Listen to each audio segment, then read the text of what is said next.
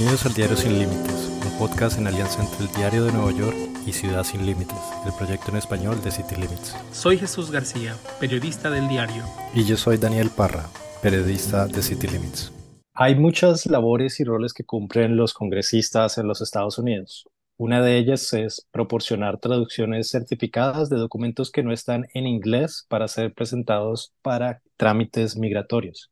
Sin embargo, esto podría cambiar, ya que algunos congresistas latinos quieren que el Servicio de Ciudadanía e Inmigración de Estados Unidos deje atrás esta política interna que le exige a las oficinas de los congresistas presentar estos servicios. Esto revela una carta que obtuvo NBC News el 20 de febrero, así que para hablar de esta idea invitamos a la periodista que sacó esta nota, Nicole Acevedo, quien es reportera para NBC Latino y NBC News. ¿Cómo estás, Nicole? Muy bien, Daniel. Muchas gracias por tenerme aquí en el día de hoy para hablar de este tema. ¿De qué se trata esta idea? La idea resulta haber sido producto de, del congresista Robert García, demócrata de California, que también es, un inmigrante de, de, Perú, quien este, cuando tuvimos esa conversación sobre esta carta y esta idea que, que él tenía de hacerle este acercamiento a las oficinas de USCIS, me dijo que, que eso es algo que él recuerda mucho del proceso, que él no solamente estaba adaptándose a un nuevo país y tratando de aprender el inglés, pero que al mismo tiempo entonces tenía que navegar este sistema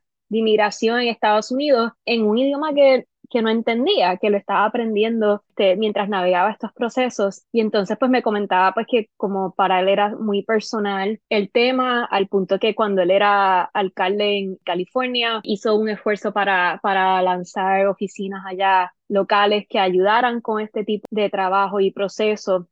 Sin embargo, cuando llega al Congreso en el 2022, se da cuenta pues que entonces que hay una necesidad con muchas de estas oficinas de congresistas tienen unos equipos bastante pequeños de personas y entonces se estaban dando cuenta que la mayoría de la gente que necesitaban esta ayuda ni siquiera pues hablaban inglés o entonces tenían este número, pequeño número de personas traduciendo, eh, siendo como intermediarios entre la agencia y las personas este, por este proceso y notaba que, que se perdía demasiado tiempo este, y que la, la habilidad de ellos poder ayudar a más personas se limitaba significativamente porque la mayoría del tiempo se le iba traduciendo documentos que él piensa que en vez de tener que, que esa labor caer en la oficina de ellos, que eso es algo que, que la oficina de USCIS pudiera hacer que ellos simplemente tengan que mandar los documentos y que ellos allá internamente tengan mecanismos para traducir, ya que, ¿verdad? Ya si son una agencia de inmigración, uno pensaría que es fácil asumir que la mayoría de la gente va a mandar documentos que son de muchos lenguajes porque la gente está viniendo de otros países a Estados Unidos. Así que básicamente ese fue como que el génesis de todo. Entonces, una vez él le presenta esta idea a sus colegas en, que son parte del caucus hispano del Congreso, pues básicamente la apoyan. Le dicen, ¿sabes qué? Pues vamos, vamos a, a mandar la carta. Entonces ahí todos se unen y, y mandan la carta que, que se envió el martes de esta semana. Nosotros, sin embargo, le hicimos un acercamiento a la oficina de USCIS para ver si tenían algún comentario, respuesta al respecto y todavía hoy es que miércoles y todavía no, no hemos escuchado nada de, de, la Oficina de Migración. Cuéntanos un poco eh, qué dice la carta específicamente, cuáles son los puntos en concreto que le están pidiendo a la agencia migratoria, que también la conocemos como UCIS, aunque bueno, en inglés es USCIS, ¿no? Pero nosotros en Spanglish le hacemos UCIS. Y eh, cuéntanos un poquito más sobre esto y también cuántos congresistas ya la firmaron. La carta en sí empieza diciendo como que, mira, este, básicamente estableciendo el problema, lo que ellos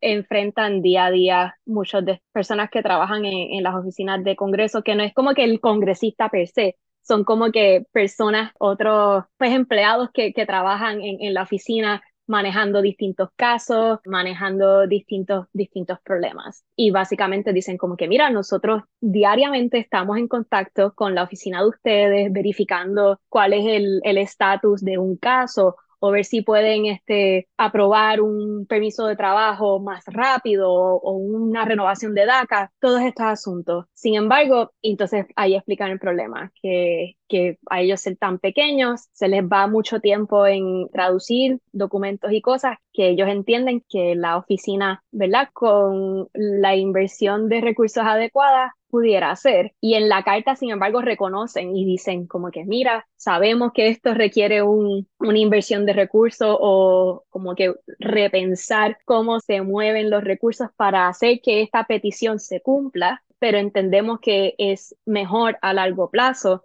porque no solamente estamos hablando de traducciones, como que si mi abuela me viene a visitar, yo le traduzco ahí, si se lo traduzco mal no pasa nada. Aquí están, están hablando que estas, estas personas que trabajan en las oficinas de Congreso tienen que traducir más proveer una certificación de, de que esa traducción está correcta o oficial que le añade más a lo que ellos argumentan, que es el, tiempo y el esfuerzo que a veces sin, sin, tener que hacer esas cosas, pues a lo mejor el proceso de una renovación o obtener un permiso, lo que sea, pudiera ser más rápido para el beneficio de, de la persona que él está recibiendo.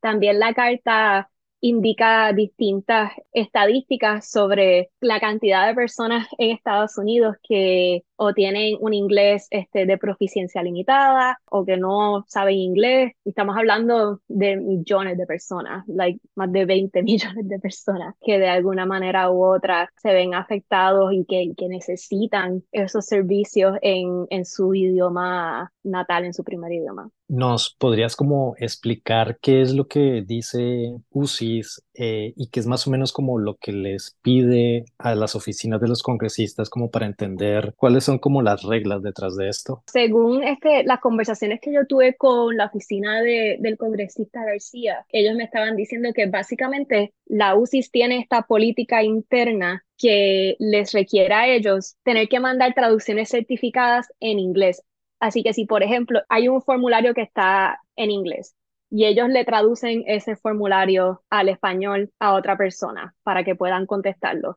No solamente tienen que traducir el formulario, pero cualquier cosa que la persona conteste en su primer idioma, lo tienen que traducir, certificar y esa documentación es la que se le envía a la UCIS. Así que estamos hablando no solamente del, formulario que llenan, pero de las contestaciones, cualquier documentación que involucre el caso de la persona si ellos están envueltos, están este, requeridos, según esa política, a que esas traducciones se envíen también. Y básicamente eso, es lo que dice la carta, que me estuvo súper curioso, porque siempre pensamos como que, ¿verdad? Esto fue en lo personal, como que, ok, si yo tengo que llenar un formulario o un permiso de algo, lo tienes en español, y pero si yo lo lleno y lo leo en español y lo contesto en español, eso no significa que la oficina va a entender. Así que, que ahí entonces entra este grupo de personas que entonces tienen que traducir todo eso y mandárselo a la UCIS. En alianza con City Limits y el Diario de Nueva York, Facchequeado te comenta sobre desinformaciones que afectan a hispanohablantes y comunidades latinas. Quédate y escucha, porque esto está fact-chequeado. Soy Tamoa Calzadilla de Fact-chequeado. Las autoridades de Kansas City han acusado a dos sospechosos, ambos menores de edad, de delitos relacionados con el tiroteo en la celebración de la victoria de los Kansas City Chiefs el 14 de febrero. Recordarán ustedes que una persona murió y 22 resultaron heridas. En redes sociales circulan desinformaciones y algunas identifican falsamente a uno de los sospechosos como Sahil Omar, un inmigrante ilegal de 44 años. Pero eso es falso.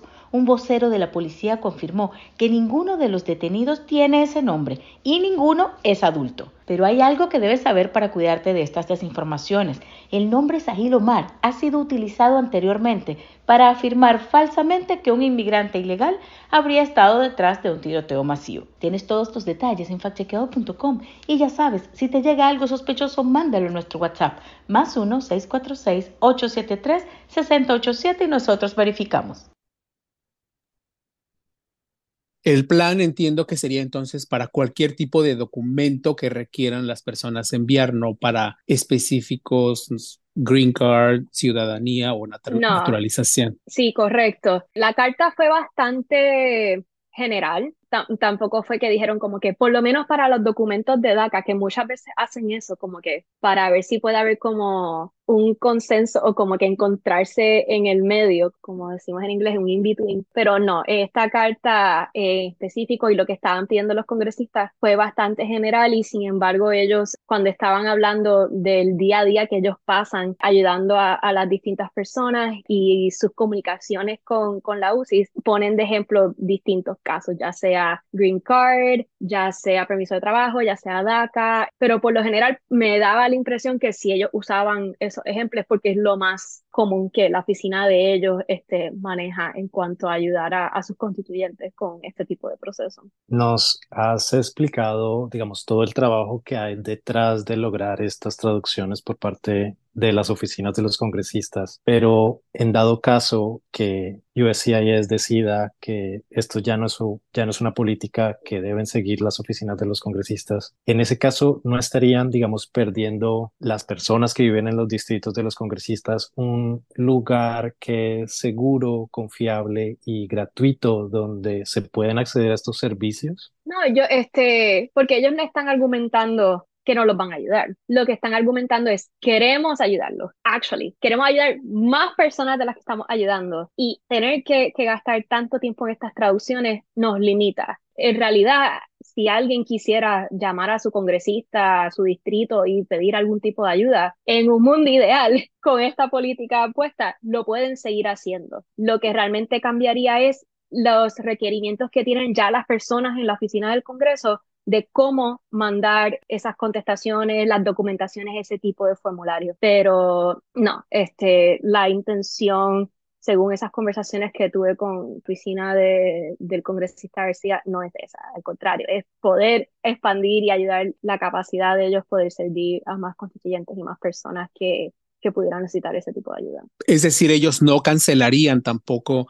Si en caso de que UCIS digan no, no pueden hacer esto, las oficinas de los congresistas continuarían haciendo la labor que hacen, aunque sea limitada. Como la están haciendo. Exacto, como la están haciendo ahora mismo, simplemente no, no cambiaría nada y entonces pues requeriría que las personas continúen, ¿verdad? Si, si utilizan la asistencia de las oficinas del congresista, pues que entonces esas personas tengan que entonces ir al proceso de traducir todo, buscar la certificación, mandarla a la UCIS y todo lo demás. Eh, y pues simplemente todo se queda igual que como ellos dijeron que era la situación en, en la carta que, que mandaron esta semana a la UCIS. Conversación que tú tuviste con el representante García se habló, digamos, de cuál sería como el escenario ideal en el cual ellos dicen queremos ayudar a más personas, pero queremos no sé, esta lista de cosas para poder lograrlo? ¿Cuáles son como las demandas de ellos? El escenario ideal, basada en esa conversación que tuve con el congresista, era que simplemente una persona pueda ir, decir, mira, necesito ayuda con, por ejemplo, mi renovación de DACA o mi permiso de trabajo. Y que la persona allí en, el, en la oficina le diga, no, no hay problema,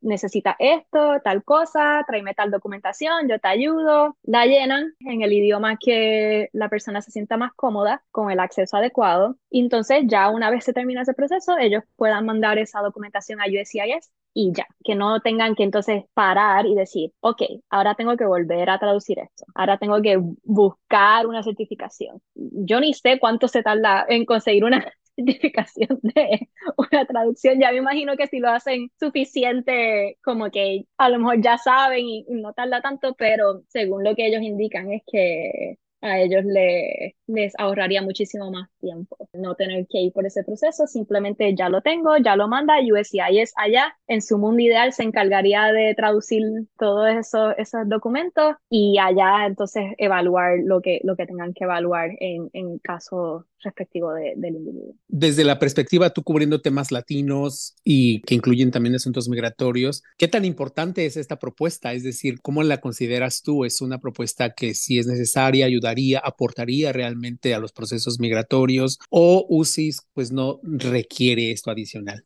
A mí me estuvo muy interesante este, una de mis preguntas al congresista fue, ¿por qué ahora? Como que ni lo había pensado como un problema porque creo que como comunidad nos hemos acostumbrado tanto a tener que estar traduciendo Spanglish que como que en mi mente lo había tomado ya como por sentado, como que ¿sabes? Ni, ni había pensado que había una posible solución. Y entonces por eso la propuesta de él me pareció interesante porque era como que, bueno, en teoría una solución simple, decir como que, mira, si tú como agencia estás diciendo que necesitas estos documentos en inglés traducidos, pues porque tú no te encargas de traducirlos. Eso es básicamente lo que le está diciendo. En vez de nosotros tener que estar cargando con esa responsabilidad, nosotros podemos ayudar a nuestra gente. No necesitamos tener que estar traduciendo ni certificando nada. Así que en ese sentido me pareció súper interesante. Y la otra, la otra cosa de por qué ahora, pues en estos últimos meses, estas últimas semanas, el tema de la inmigración, de, ¿verdad? Como tema político de un año de elecciones, ha cogido muchísimo auge, está en la boca de todos, pronto como que,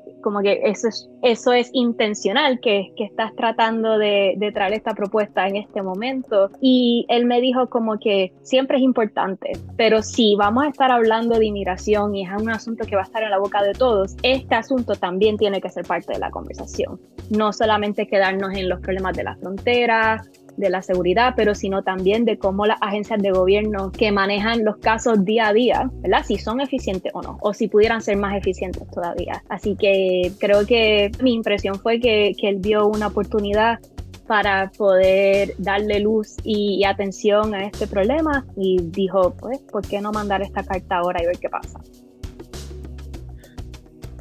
Bueno, pues vamos a ver qué hay de la respuesta y bueno, seguramente si hay algo interesante te volvemos a, a preguntar, Nicole, para que nos cuentes sí. este detalle. Oye, Nicole, antes de irte, de que terminemos uh -huh. con esto, cuéntanos dónde te puede seguir la gente, dónde te puede leer. Bueno, pueden leer este, nuestras historias, aunque cubrimos comunidades latinas, se publican en inglés en bcnews.com, nbcnews.com. Ahí hay un, una sección, un equipo de nosotras que se llama NBC Latino, somos todas latinas y básicamente nosotros nos dedicamos a cubrir comunidades latinas en, en, toda la nación, a veces partes y temas de Latinoamérica, ya que sabemos que a nuestra audiencia acá le, le interesa muchísimo mantenerse al tanto sobre lo que ocurre en nuestros países de orígenes. Y entonces, por mi parte, donde pongo todas mis actualizaciones de noticias es en Twitter o X, dependiendo cómo le llames y ahí mi, mi handle es Nicole Marie underscore A. Perfecto, muchas gracias. Este, nada, muchísimas gracias, espero que les haya servido de ayuda eso.